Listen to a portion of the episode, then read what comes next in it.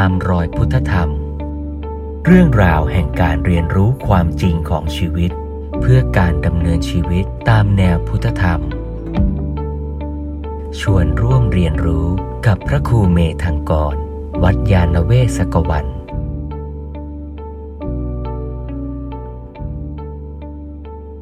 เพราะฉะนั้นวันนี้ก็ชวนโยมเนี่ยได้ศึกษาด้วยการฟังด้วย ด้วยการทดลองปฏิบัติด้วย ให้เกิดศรัทธา ให้เกิดความรู้ความเข้าใจตั้งแต่ระดับที่เป็น ปัญญาอันเกิดจากการฟังสุตตมยปัญญานำไปคิดพิจารณาใคร่ครวญเห็นความสมเหตุสมผล ก็เป็นจินตามยปัญญานำไปปฏิบัติจนเห็นจริง ก็เป็นภาวนามยปัญญานะพัฒนาขึ้นไปเรื่อยๆ เป้าหมายในการปฏิบัติในทางพระพุทธศาสนาก็คือพัฒนานี่แหละ ศีลสมาธิปัญญา จนกระทั่ง การปฏิบัตินี้พรั่งพร้อมสมบูรณ์เต็มที่ ก็คือตัวมรรคสมบูรณ์นะหน้าที่ที่เราต้องทำต่อมรรคก็คือฝึกปฏิบัติลงมือท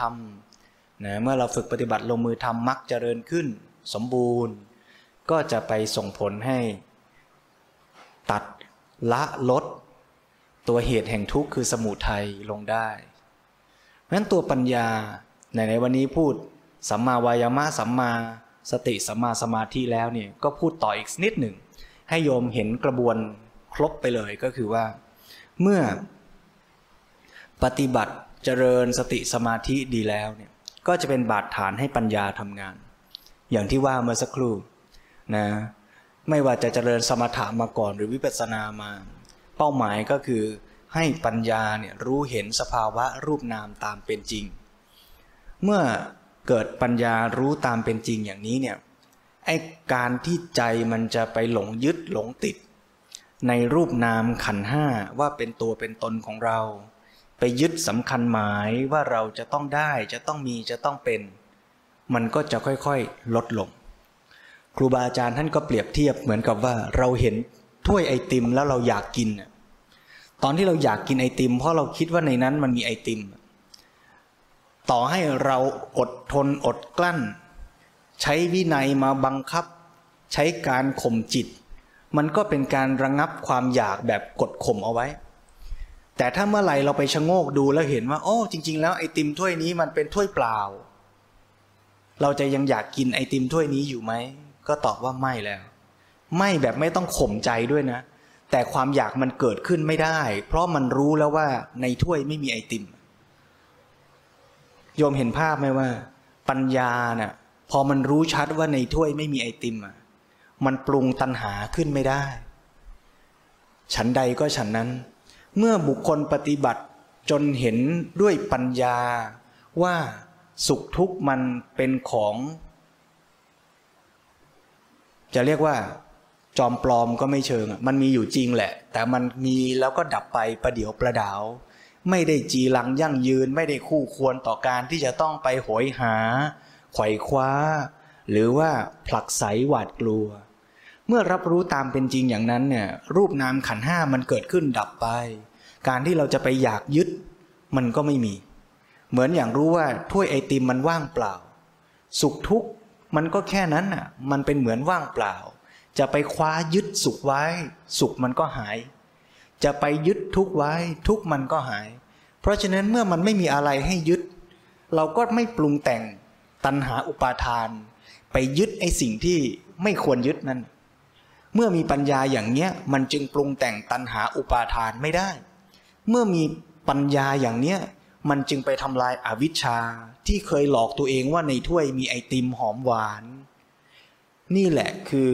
อำนาจของปัญญาอำนาจของสัมมาทิฏฐิ ที่จะตัดกระแสของปฏิจจสมุปบาท ตัดกระแสของวัฏฏะตัดกระแสของการเวียนว่ายตายเกิด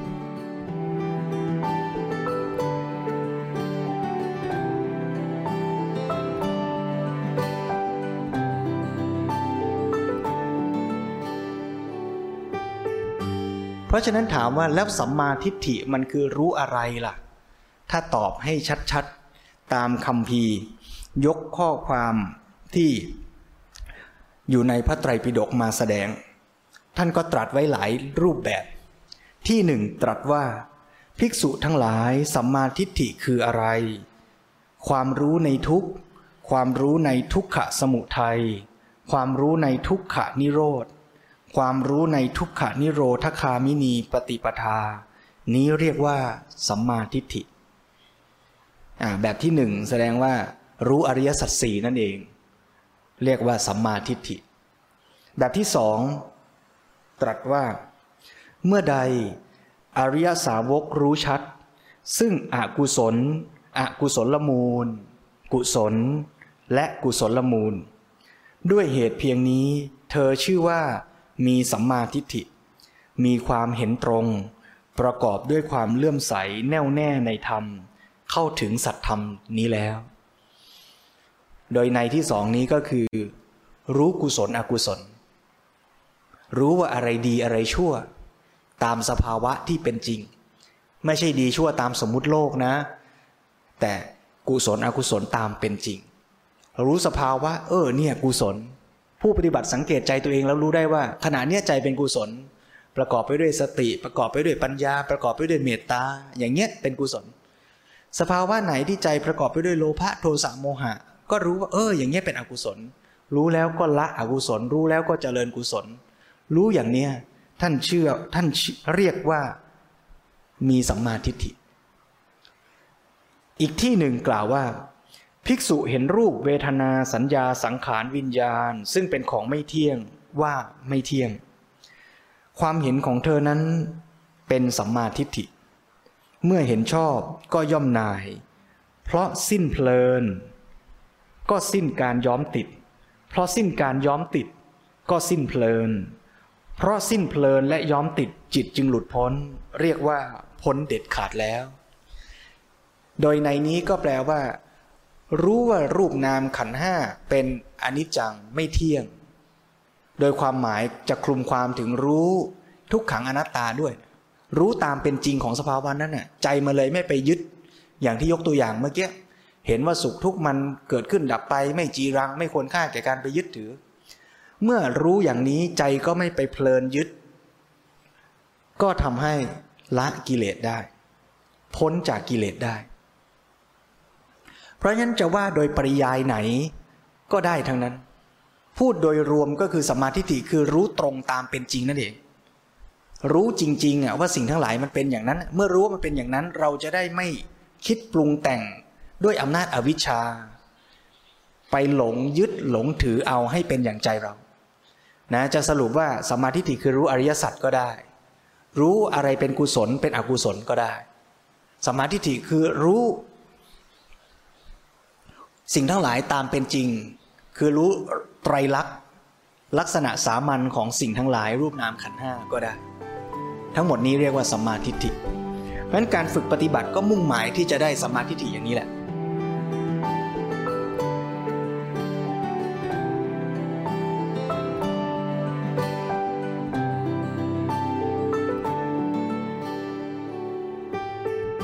แต่ก่อนที่จะไปถึงสมาธิฐิตัวแท้ตัวจริงเนี่ย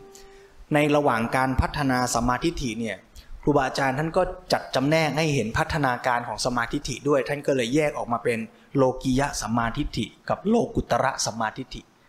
โลกิยะสมาธิฐิก็คือความเห็นชอบคือปัญญาเข้าใจความจริงในระดับที่เป็นความคิด ในระดับที่เป็นการตรึกนึกเข้าใจ เช่น การที่เรารู้ตามเป็นจริงว่า การให้ทานดี บุญคุณของพ่อแม่มี การบูชาพระรัตนตรัยมีผลอย่างนี้เป็นต้น การรู้เหตุรู้ผลอย่างนี้เนี่ยเป็นสัมมาทิฏฐิ ในระดับโลกียะสัมมาทิฏฐิ ยังไม่ใช่สัมมาทิฏฐิตัวแท้ที่จะบรรลุธรรม แต่ก็เป็นบาดฐานที่จะนำพาบุคคล ให้ดำเนินชีวิตถูกทำนองคลองธรรม เข้าสู่กระแสของการปฏิบัติได้ง่าย โลกิยะสัมมาทิฏฐินั้นเกิดขึ้นจากกระบวนการในระดับของการฟังนะการคิด เช่นว่าเราได้เข้าหา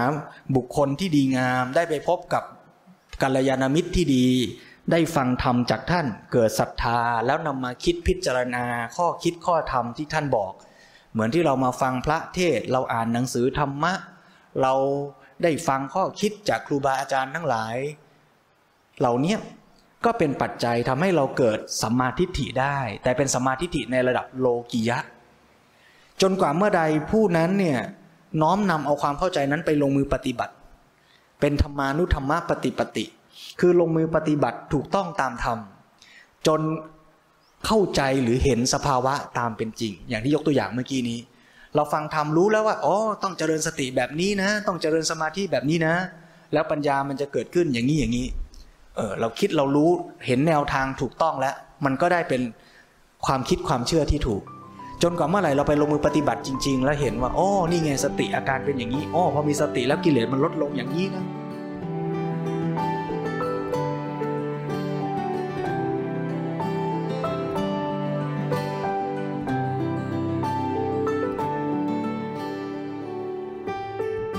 อย่างเงี้ยก็จะค่อย ๆ เกิดเป็นโลก ตระสัมมาทิฏฐิ หรือเข้าใกล้โลกุตระสัมมาทิฏฐิ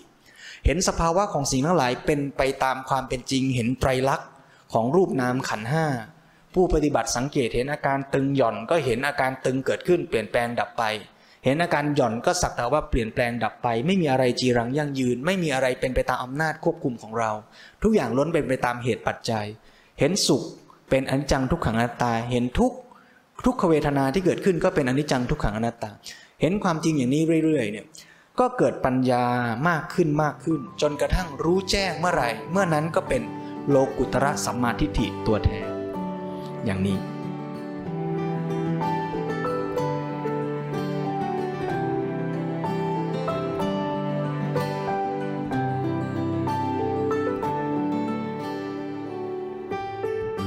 นะฮะก็พอแยกแยะให้เห็นแนวทางในการที่จะปฏิบัติพัฒนา ชีวิตไปสู่เป้าหมายปลายทางคือการพ้นทุกข์ได้เพราะฉะนั้นกล่าวโดยสรุปอีกทีหนึ่งก็คือว่า การปฏิบัติในทางพระพุทธศาสนานั้น ก็คือการดำเนินชีวิตตามหลักมรรคมีองแปดคือการปฏิบัติที่พอเหมาะพอดีถูกต้องตามธรรม ที่จะนำพาชีวิตไปสู่ สภาวะของการดับเหตุแห่งทุกข์คือละกิเลสตัณหานะหรือดับอวิชชาตัณหาอุปาทานให้ได้ ซึ่งการปฏิบัตินั้นจัดจำแนก เป็นองค์ประกอบได้ 8 อย่าง เรียกว่ามรรคมีองค์ 8 ว่าโดยย่อก็เป็นไตรสิกขา คือศีลสมาธิปัญญา ศีลคือพฤติกรรมทั้งหมดที่เรากระทำทั้งต่อตน ผู้คนรอบข้างและสิ่งแวดล้อม โดยไม่เบียดเบียนกัน โดยเกื้อกูลกัน การปฏิบัติในขั้นศีลก็จำเป็นและเป็นบาดฐานทำให้เราสามารถจะเจริญสมาธิได้ดีขึ้น การปฏิบัติในทางพระพุทธศาสนา ไม่ใช่ว่ารักษาศีลดีบริสุทธิ์แล้วจบไม่ใช่ แต่รักษาศีลให้บริสุทธิ์เพื่อเป็นบาดฐานในการเจริญสมาธิ จิตใจก็จะสงบ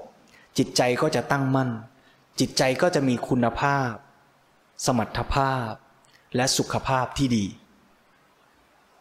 นี่คือเป้าหมายในการฝึกสมาธิ ว่าโดยละเอียดก็คือการพัฒนาองค์ธรรมทั้งวายามะ สติสมาธิ อย่างที่ได้อธิบายไปแล้ว เมื่อจิตมีสมาธิ มีสภาวะที่พร้อม ควรแก่การงาน จิตนั่นเองก็จะเป็นพื้นฐานให้ปัญญาทำงาน เห็นความจริงตรงตามสภาวะ ไม่หลอกตัวเองไม่คิดไปเอง เห็นความจริงอย่างนั้นปัญญาก็ค่อย ๆ เพิ่มขึ้นเพิ่มขึ้น ปัญญาที่รู้ชัดก็จะไปตัดกิเลสได้ แม้ในระหว่างที่ยังไม่ถึงขั้นที่จะตัดกิเลสได้ปัญญาที่รู้ความจริงมากขึ้นมากขึ้น ก็จะเป็นปัจจัยย้อนกลับมาส่งผลให้บุคคลนั้น เห็น ประโยชน์คุณโทษตามเป็นจริง การรักษาศีลก็จะมีกำลังมากขึ้น บุคคลก็จะตั้งใจในการปฏิบัติรักษาศีลด้วยความรู้ความเข้าใจ ศีลดีขึ้นสมาธิดีขึ้น ปัญญาดีขึ้น ปัญญาดีขึ้น ก็ยิ่งกลับมาฝึกเจริญสมาธิเจริญศีลดีขึ้นดีขึ้น ทั้งศีลสมาธิปัญญาก็พัฒนาซึ่งกันและกัน ต่อเนื่องไปเรื่อยๆยิ่งปฏิบัติไปปฏิบัติไปศีลสมาธิปัญญาก็เจริญขึ้นเจริญขึ้น จนเมื่อใดที่พรั่งพร้อม ศีลก็สมบูรณ์สมาธิสมบูรณ์ปัญญาสมบูรณ์ เมื่อนั้นก็บรรลุธรรมเอวังก็มีด้วยประการชนี